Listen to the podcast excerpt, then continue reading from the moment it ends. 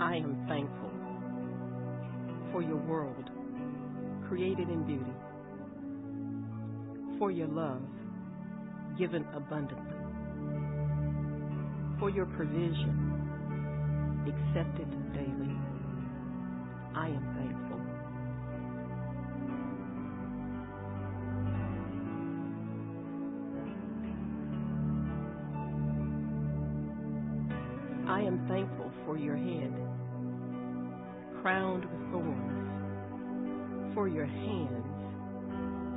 Scarred by nails, for your back, bruised and torn. Lord, I am so thankful.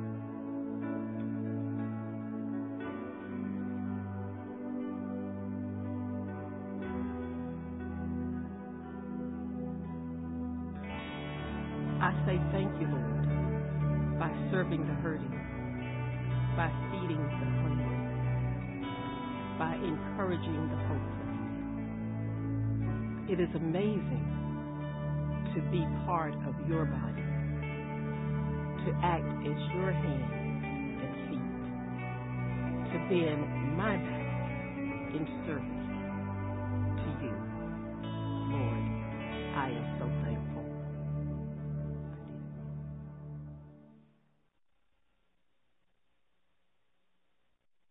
Well, good morning. Again, that a great video?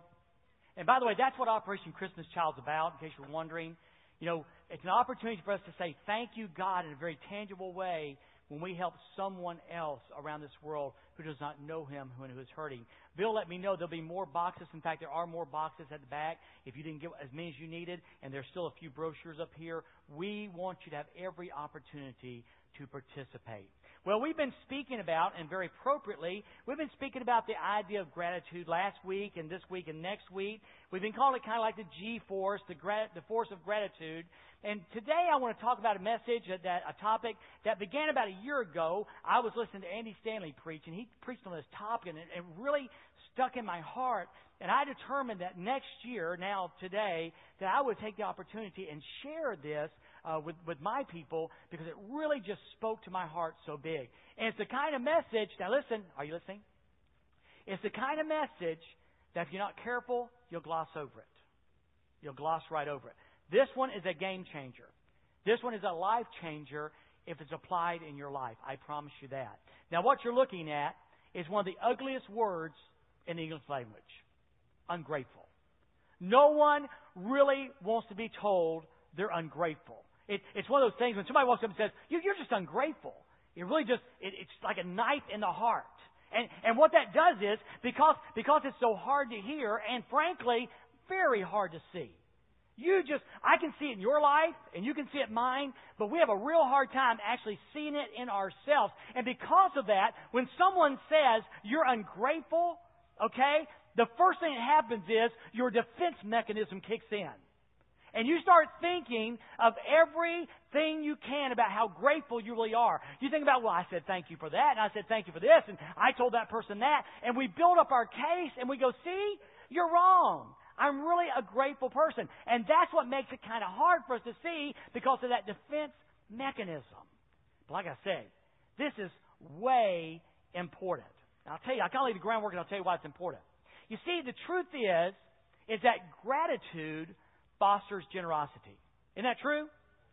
Gratitude fosters generosity. When you do something for someone and they are so grateful, we call it gushing in the Taylor household. When they gush, you want to do more. It's just a natural thing. I mean, when a person gushes in gratitude, it just opens up your generosity faucet and you want to do more and more and more and more. And yet, the opposite is true.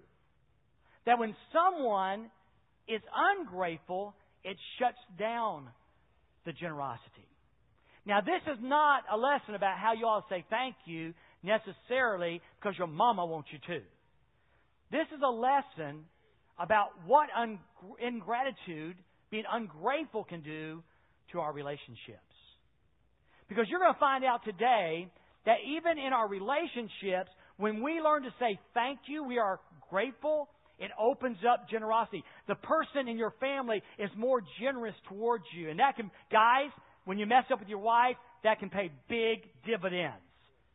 But the opposite is also true. That when we live in families where we're so slow to say thank you and, and express authentic gratitude, it shuts down the relationship. And that leads to big, big trouble. Now we got a story today that I have preached several times in the past, over 28 years. I know I have. If you want to take your Bibles and turn to Luke chapter 17, starting in verse number 11, it's an incredible story about some guys who received something from Jesus and what one of them did and what nine did not do. And in this, we're going to see this principle that we're going to talk about halfway through the message. All right? So let's look at the scriptures first, and then we'll come back and we'll go make some comments at the end. Luke chapter 17, verse number 11 through 19. The Bible says this. While traveling to Jerusalem, he. Now, I bet you know who the he is. It's capital H he. Who is it? It's Jesus Christ. And notice, where's he going? He's traveling to Jerusalem. Just a pause, just a time out. This is not any trip to Jerusalem. This is the trip to Jerusalem. He knows, as the Son of God, that he is going to Jerusalem, and at that point, motion will be put, put in place that will cause his death. He is going to die for the sins of all mankind. This is the trip to Jerusalem. Now, I just want to ask you this. If you are going, if you're on a journey and you're going to your death, wouldn't you kind of be focusing on yourself and kind of self-centered? I would. I'll be honest with you. I would. I would be thinking about me. I want you to notice that Jesus did not. You're going to see in just a moment, even though he's on his way to Jerusalem to die, he always thought of others. And I think that makes the actions of the story even magnified, okay? So he's going to Jerusalem and he's passing between Samaria and Galilee, kind of along the border of those two areas. As he entered a, vi- a village, Ten men with serious skin diseases met him. Now, once again, I like the Holman Christian Standard, but I just kind of wish they'd gone ahead and throw the leper card out, because that's what it is. In, in the New King James, many of the translations, it's leprosy, okay? So there are ten men, and they have leprosy, all right? And the Bible says they stood at a distance, raising their voices. Now, let me kind of explain that. In, in biblical times, when you were a leper, okay, then there's a couple things you need to know. First off, you were excommunicated from everything. You, you were put outside the, the village. Of course, you could not go to the synagogue. You were not allowed to have intimate contact with your family. People would bring out at certain times and bring you food, but you are totally an outcast of society. Secondly, this you're dying. Leprosy had no cure. Lepers were often called the walking dead. So here are these ten men They've been shunned totally by their families. They've been shunned by society, and they are going to die. And off in a distance, because again, if you're a leper, you had to ring a bell, you had to walk around going, unclean, oh, unclean, and warn the people so they would stay away from you. They would literally part the waters, let you through, because they didn't want to catch leprosy. Of course, now we know it's not contagious, but back then, they thought that it was.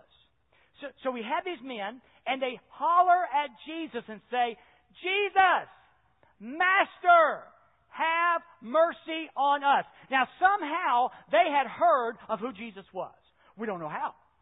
But they had heard and they knew that Jesus had helped others in a similar situation. There was a hopeless situation, and Jesus could bring hope. There was a situation that seemed to have uh, no end, it was total darkness, and Jesus could bring light into that situation. They had heard this. And so they begin to holler from a distance, Hey, Jesus, would you have mercy? And when they're saying mercy, they're saying this Give us something we don't deserve. These guys really had no right to ask for this. They were simply saying, You have the ability, and we're asking you out of the kindness of your heart to give us a healing. Now remember now, he's on his way to Jerusalem. I love it when the Bible says this. I know it's just it's just two small words, but when he saw them, are you glad today that Jesus saw you? Now, I know uh, you, you know, we're having cardboard testimony next week, and I'll make an announcement at the end of the service. But when Jesus saw me, I was a lying hypocrite. I would stand up before people and lead a group in worship on Sunday morning. I would tell them how much I loved Jesus, a Jesus that I did not even know. I would sing about hope for heaven and had no hope for heaven. It was a great gig. Everybody thought highly of me, but I was lying hypocrite. That's when Jesus saw me. And I don't know where you were when Jesus saw you. Maybe, maybe drugs or alcohol totally possessed your life. Maybe you were in the, the third broken marriage and Jesus came in and radically changed your life. I don't know, but I do know this that when He saw us, we were all sinners without hope. And whether you call yourself way moral or way immoral, that was the case. But Jesus saw us. And when He saw them, the Bible says, He, he said to them, He hollered at, everybody hollered at lepers, He hollered at them and said, Go and show yourselves to the priest. Go and show. Now, I need to explain what that means. Go and show yourselves to the priest. So every once in a while, and really there was no rhyme or reason, Ryan, but every once in a while, a leper would be healed. All of a sudden, he would wake up and things looked a little bit better, okay? And then eventually it would heal. And what he had to do was, he had to go to the priest, okay? And as he went to the priest, the priest would examine him and declare him clean. And then he could return back to society. So Jesus says, Go and show yourselves to the priest. What's the problem? They've got nothing to show the priest. At this point, they're still full of leprosy, Brent. What is Jesus asking them to do? Something he asked us to do have faith. Before they were healed, he said, I want you to go show yourself to the priest. And the Bible says, as they went, they were healed. See, we serve a God of faith, and we got to figure that out. We are saved by grace through faith, and the life we live after Jesus Christ Church is through faith. It's not through sight. We can't look down the road and see always what God has planned. But He says, trust me, trust me, trust me. And basically, Jesus is saying these guys, okay, you want to be healed? Trust me and exercise in that trust your faith. Go show yourself to the priest. And as they went, Sure enough, they were healed. And then this is where the story really gets interesting. Okay? The Bible says, in verse 15, one of them, how many? One of them. Now, now there were 10. So one of them, 10%, 1 in 10.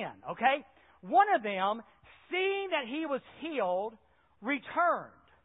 He felt compelled to go back and with a loud voice, now watch this, I thought this was kind of cool. He gave glory to God. So as, as this guy sees he's healed, he's compelled to return to Jesus Christ. And as he's going, he's saying, Thank you, God. Thank you, God. Thank you, God. But it doesn't stop there. Because the Bible says when he gets to Jesus, he fell face down, prostrate on the ground at his feet, and began thanking him. Do you see the parallel there? Do you see the connection? Thank God, and then he fell at the feet of Jesus and thanked him somehow they, he began to equate that Jesus was no ordinary rabbi. Jesus was not ordinary teacher. Jesus and God were connected. In fact, he was the Son of God. So the man fell down and began worshiping him and thanking him. And here's the real twist. He was a Samaritan. That wasn't too long ago. You heard about Samaritans. Samaritans and Jews hated each other. A Samaritan was considered a half breed, okay? by the Jews. They had intermingled with the Gentiles, and they were more than second class citizens. They were garbage and trash in the eyes of a Jew. And we see the Samaritan returning to a Jewish rabbi, teacher, falling down his feet saying, Thank you. Thank you. And then here's the crux of the matter. The Bible says, Then Jesus said, verse 17, Were not ten cleansed? Now, you can I go back a minute? Because if you don't get this, you'll miss it. You know, if someone holds the door open for you, you say, see, your mama taught you good. Someone holds the door, you think, but let's be honest, probably in a month, you will remember the fact that that person opened the door for you. But what if you're down to your last meal and you got five kids? And someone knocks on your door and says, here's some groceries to feed your family. That person's name might stick in your craw for quite a while. Would you say amen? You remember that long before you remember someone holding the door open for you. These guys were given their life back. These guys were outcasts. They couldn't see their sons. They couldn't see their daughters. They couldn't see the wives. They, they could not worship in the temple. And Jesus gave that back to them. And, and then, then Jesus says, We're not ten cleansed? Didn't I make a life change in ten people? Didn't I radically impact the lives of ten people? And he says it. Where are the nine? Where are the other nine people that I impacted their lives? It's incredible. Now, here's what I want you to note it was not uncommon for people not to thank Jesus. I mean, sometimes it's recorded, but it wasn't uncommon for a person just to take a hike, move on. These guys were moving on with life. That wasn't that uncommon. But what draws attention to this is what? The one who came back. The reason we're having this conversation today is because of the one. And it really sparks this emotional response because of the one. Come on, come on, be honest. Weren't you just a little bit before you even knew the story? Weren't you just a little bit going, those nine? I can't believe. How could they be so so so filled with ingratitude? How could they not return to Jesus? Of course, we forget how many times God does these incredible things for us, and we forget to even say, "Thank you." The truth. I mean, it's just the truth. But because of the one coming back, we're having this conversation today because it made such a huge difference in his life. He came back and worshiped. And this is so cool. Jesus says to them, No one's returned except for this, this Samaritan. The one most likely not to return did. And he told him, Get up, go on your way. Your faith has made you well. And that guy walked away with something else. The nine, and, and most commentaries will support this, the nine were healed. The tenth was healed and walked away with a relationship with God the others did not have. When he said, Your faith has made you well, your faith has made you whole. Because you exercised that faith, you need to know it's your faith that did that, but you're walking away a totally different man. Something the nine never got. Now, can I speak up for the nine? You mind if I just defend the nine for a moment? I don't know this, but let me propose something to you. Is it possible, Blake, is it possible that those nine, as they went their way, were going, Can you believe this? How incredible it is.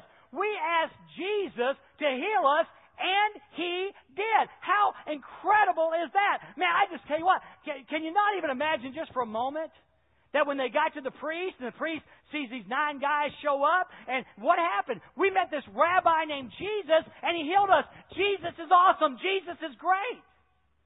I think that's feasible. Don't you think that's feasible? Come on. I think, okay, that probably happened. But I want you to notice they're doing that. They're going down the road saying, Yay, Jesus, wow, whoa, Jesus, we love you. Jesus, you're incredible. But Jesus is back. He's going, weren't, weren't there ten healed? Where are the nine? See, they told the priest and they told each other and they eventually tell their families, and, and they'd be sitting around the Thanksgiving table. Well, there really wasn't Thanksgiving, but, but if there was, talking about how great Jesus was, they just never told Jesus. And here's the principle that is so powerful on the top of your page. Look at your sermon sheet if you've got one, it's in your bulletin.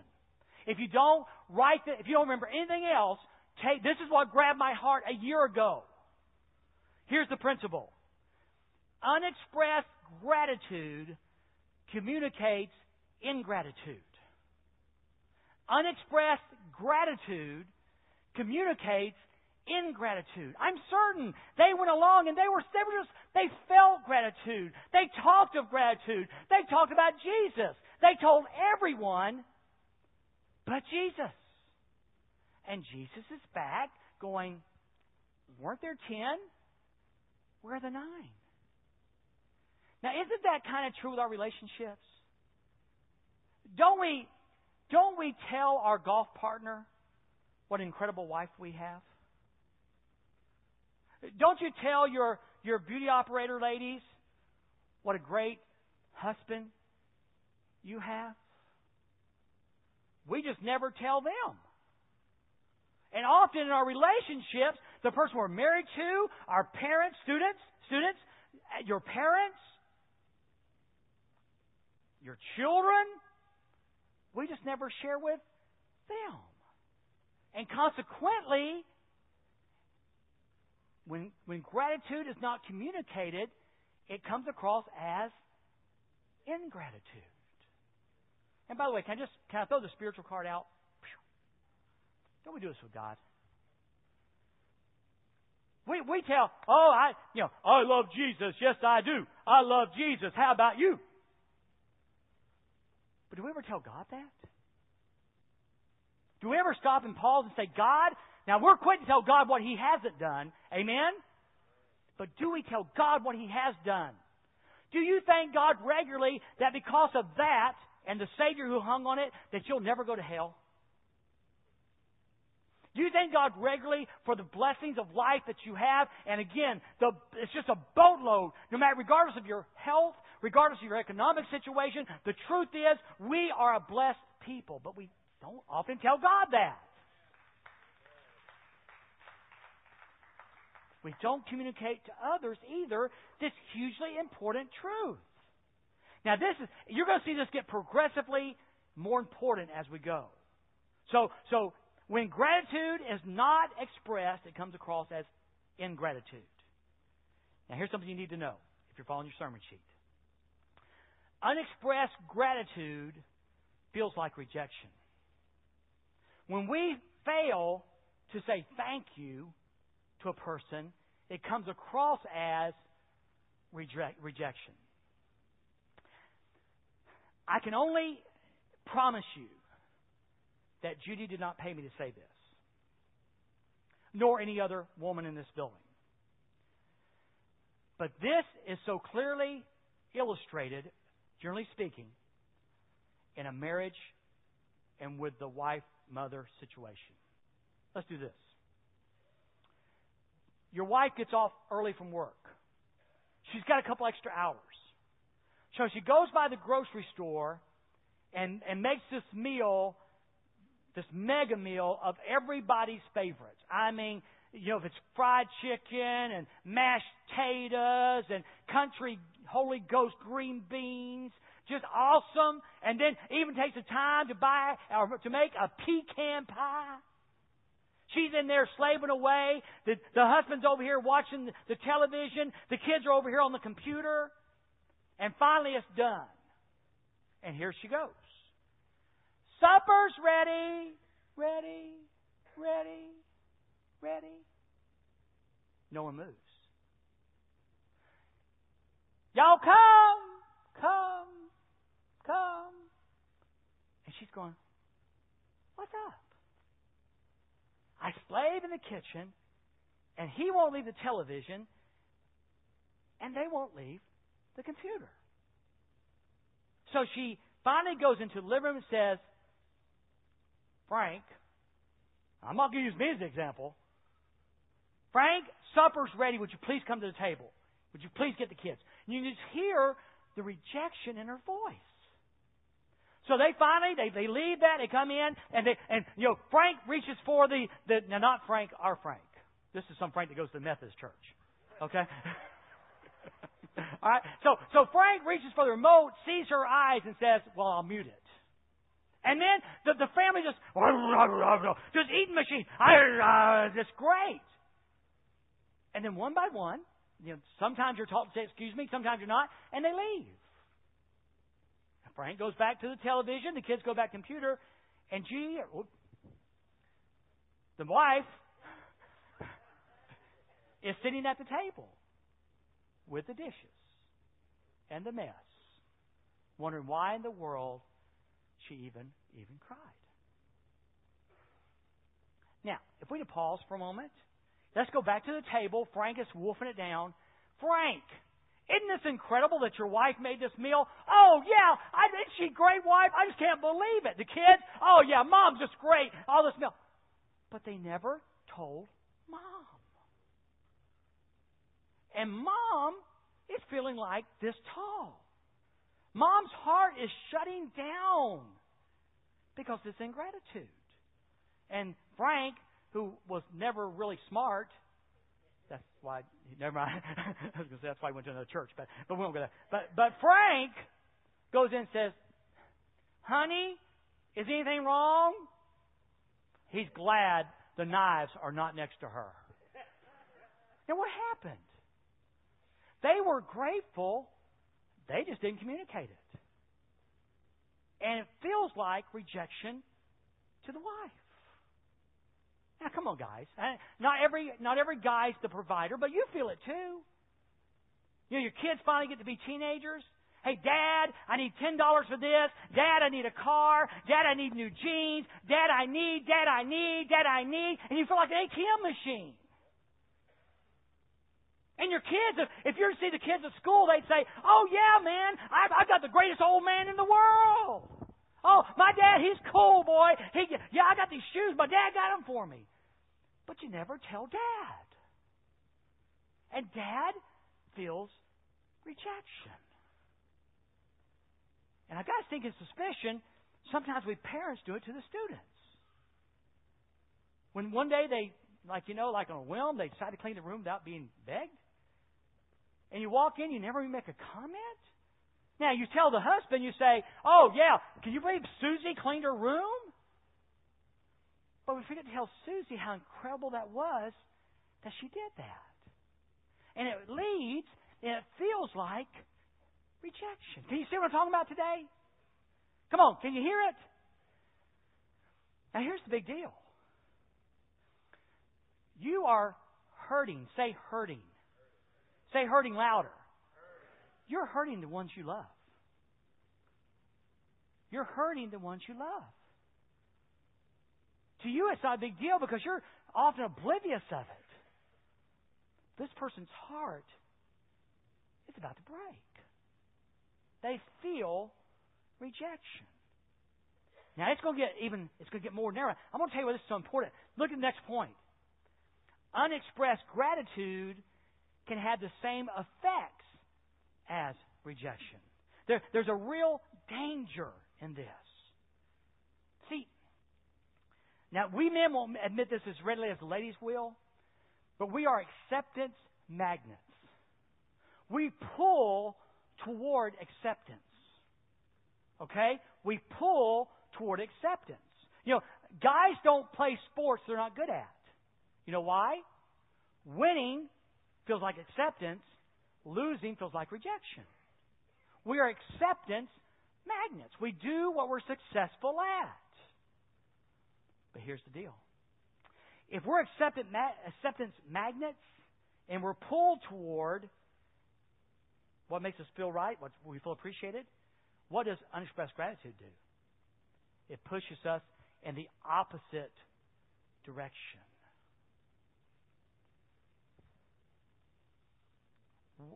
where where do they go? If if if your husband or your wife or your children are not sensing your appreciation, and if if, if we're acceptance magnets, they're going to go somewhere else for that acceptance.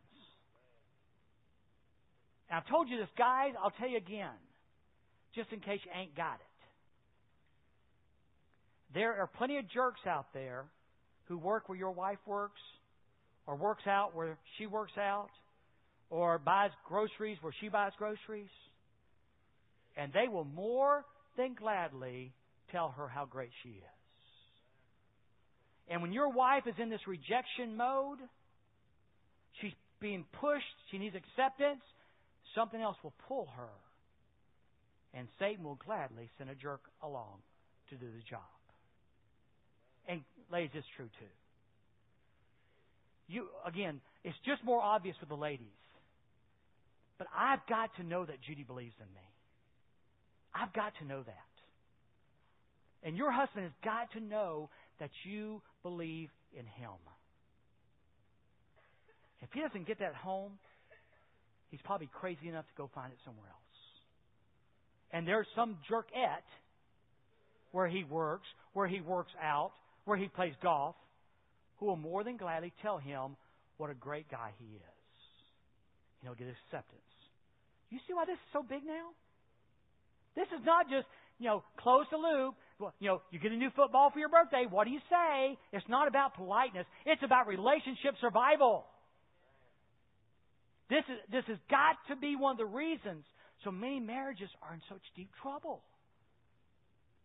Dad, your daughter craves your acceptance. Your, your son craves your acceptance. And if you don't get it, if you don't give it to him, he'll go somewhere else. And somewhere out there, Dad, is a 17 year old jerk who will take advantage of your daughter who's looking for acceptance. And somewhere out there is 23 guys in a gang who will accept him. And when we don't show appreciation, we're pushing people in areas we do not want them to go. Amen? This is huge, guys. Don't gloss over it. This is not about saying thank you for the football. This might well save your marriage. This may well save your family. And may well save you. I've got written down the note sheet, and I don't want it to seem so simple. An ounce of prevention is worth a pound of cure. And I've had a, year to mess with this, and Judy would tell you, I'm still not good at it. This woman washes my underwear. This woman cleans my bathroom. She cooks incredible meals. And I try to say, especially, I, I do good with the meals because I love food. But I don't very often go, gee, thanks for cleaning my toilet. She said, she, she bought a big old basket of wipes and says, the under, underwear fairy's here. I probably shouldn't have said on the radio, should I? you know, she does that. And when you say thank you, and, and, and ladies, the dads too. I mean, I clean her car out. You know, I do things like that. And we all need to we need to recognize the things that people do and express gratitude. Because unexpressed gratitude comes across as ingratitude. So so how does it how does it get started? You know, how how does it how does it happen? Well look at the next point. Ingratitude often finds its root in pride. So often we, we come across with when I deserve this. I'm the pastor. I'm the boss. I'm the, I'm the man of the house. Andy Stanley put it this way. He said, To live without paying my debt of gratitude is to have an inflated view of myself. Let me tell you something. None of us got where we are without someone else. None of us got where we are without someone else. And so often, we have this sense about us that people owe us this. And they don't. Students, your parents don't owe you an allowance, a car when you turn 16. They don't owe you anything. I told my kids that. Write this down. There's a two step process. One is there's a sense of entitlement. There's a sense of entitlement. That somehow, because of the relationship or whatever, you're entitled to certain things. We live in a nation, people built that they believe they're entitled to things. Entitled to death. That's the first step. So, so once we get the, the entitlement down, then there's the expectation. You're supposed to wash my clothes. You're supposed to wash my car. You're supposed to buy me an iPod. You're supposed to make sure I have a cell phone when I turn 12, 11, 10, 9. And we teach our kids first an entitlement, and then there's this expectation. And if you don't meet that expectation, you're a jerk. And guys, that's pride. It's rooted in pride. care who you are. You didn't get where you are by yourself. Think the ones. And that's the last point. We need to learn to return. Learn to return. Going back to the scripture. We need to learn to be the one that went back and thanked Jesus. Come on now. We need to be the one.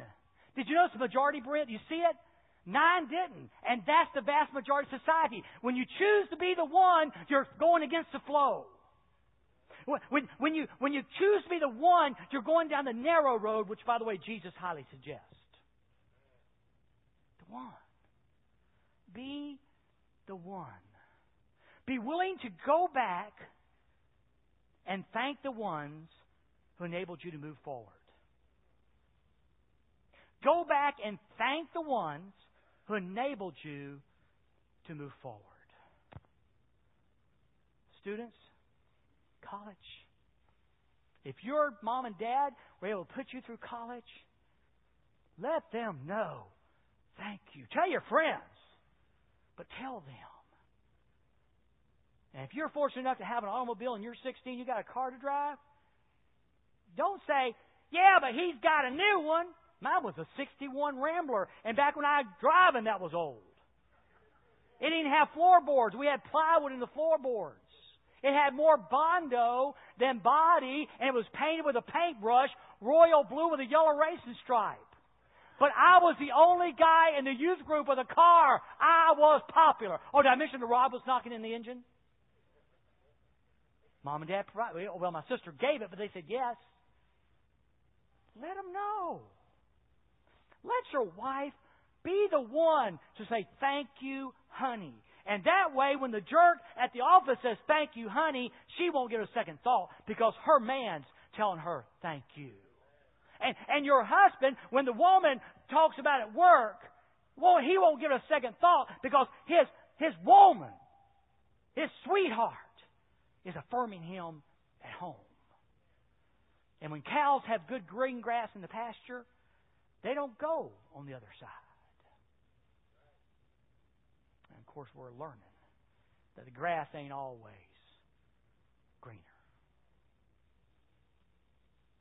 Ingratitude communicates a lack of gratitude. When we when we don't when we fail to say fail to say thanks, we communicate ingratitude. It impacts our relationships. Now, does someone have a bulletin? You guys got a bulletin down here. G, you got a bulletin? Have the card. If you look on your bulletin today, there's something that looks like this. Everybody got theirs? We have some more of these at the front. We run 300 bulletins, so there's plenty. Uh, if you need to one. What I want you to do is I want you to take this card, I want you to put it in your bathroom mirror. I want you to put it in your wallet. I want you to carry it if you want to put it in your wallet and carry it around. And every once in a while, I want you to pull it out and it says, I owe question mark. I owe question mark. Who do you have that you have a debt of gratitude you haven't paid? Who comes to your mind right now that there's a debt of gratitude that you haven't paid? This card reminds you to pay the debt. This reminds you to say thank you for the big things and the small things. And I've got a stinking suspicion that in a marriage where both or all six, if there's children, if there's an atmosphere of expressed gratitude, it impacts the whole family.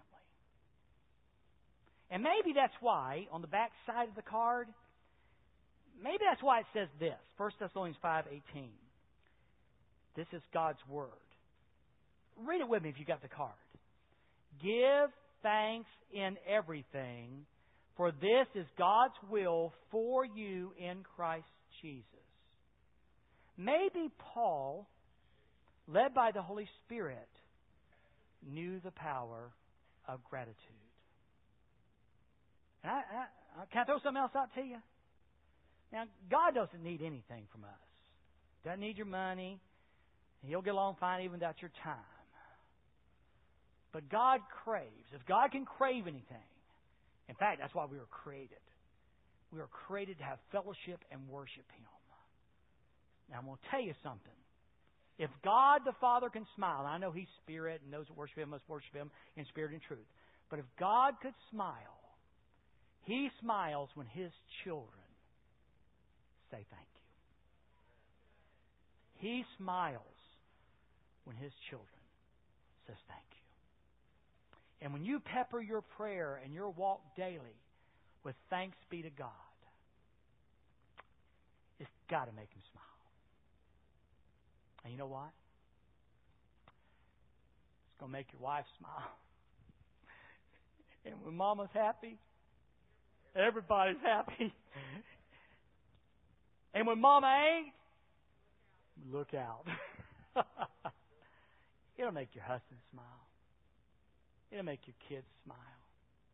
It can change your life. And I'm already thinking how I can take it home and how I can apply it further. I, you know, again, we've had the conversations. I'm gonna be honest. I'm gonna be very candid with you. Some areas I've made some progress. Some areas I haven't. I, I want to sit down with Judy and talk. I say talk? I'm a man. We don't talk. Talk with Judy and say, Judy, how how can I better express my gratitude to you? And oh, by the way, thank you for being the underwear fairy. Thank you that because of you, when I pull my drawer open, there's whites. Hey, hey, thank you when I go to my sock drawer, there's socks. Thanks, G. Unexpressed gratitude communicates ingratitude. Will you be the one who returns? Would you bow your heads, please?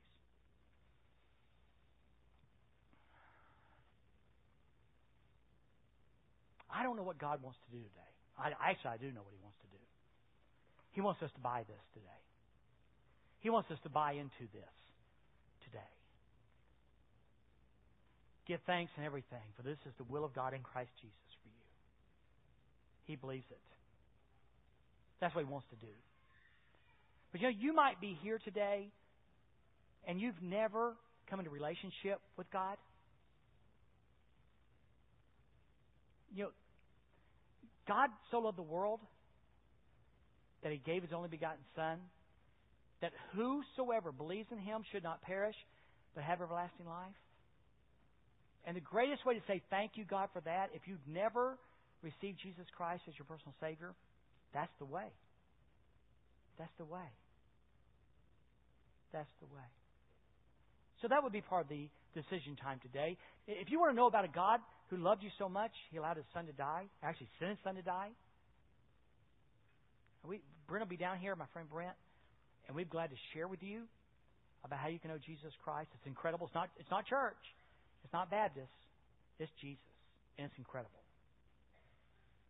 Moms, dads, students, children, would you remember this one? Would you take that card and put it in your wallet, put it on your dashboard, put it on your bathroom mirror, and always seek to pay your debt of gratitude? Always be the one who goes back and thanks those who enabled you to move forward. The altar will be open. If you'd like to come down and pray, uh, that would certainly be a great thing. You may want to just lean over today and, and thank someone standing next to you. It might be your wife, it might be your husband, it might be your children. Maybe someone else that just did something for you and you fail to say thank you. Might be a good time to do that. Now, Father, we love you today. Your word's so incredible. It just seems like you thought of everything. Of all the stories that, that Dr. Luke could have recorded, Jesus, he, he did this one. And we learn this important, important truth because of the one who went back. For my friend here, who's not part of the family of God because, because God, he's never had forgiveness of sins. Would he come today and learn about Jesus and how that forgiveness is available? For every husband, wife, mom, and dad, and student and child here, I pray, including the guy who's saying the prayer, that God, you would burn this in our hearts, that we may apply it and enjoy the fruitfulness of a life filled with gratitude. Have your way, Jesus. And I pray in your precious name. Amen.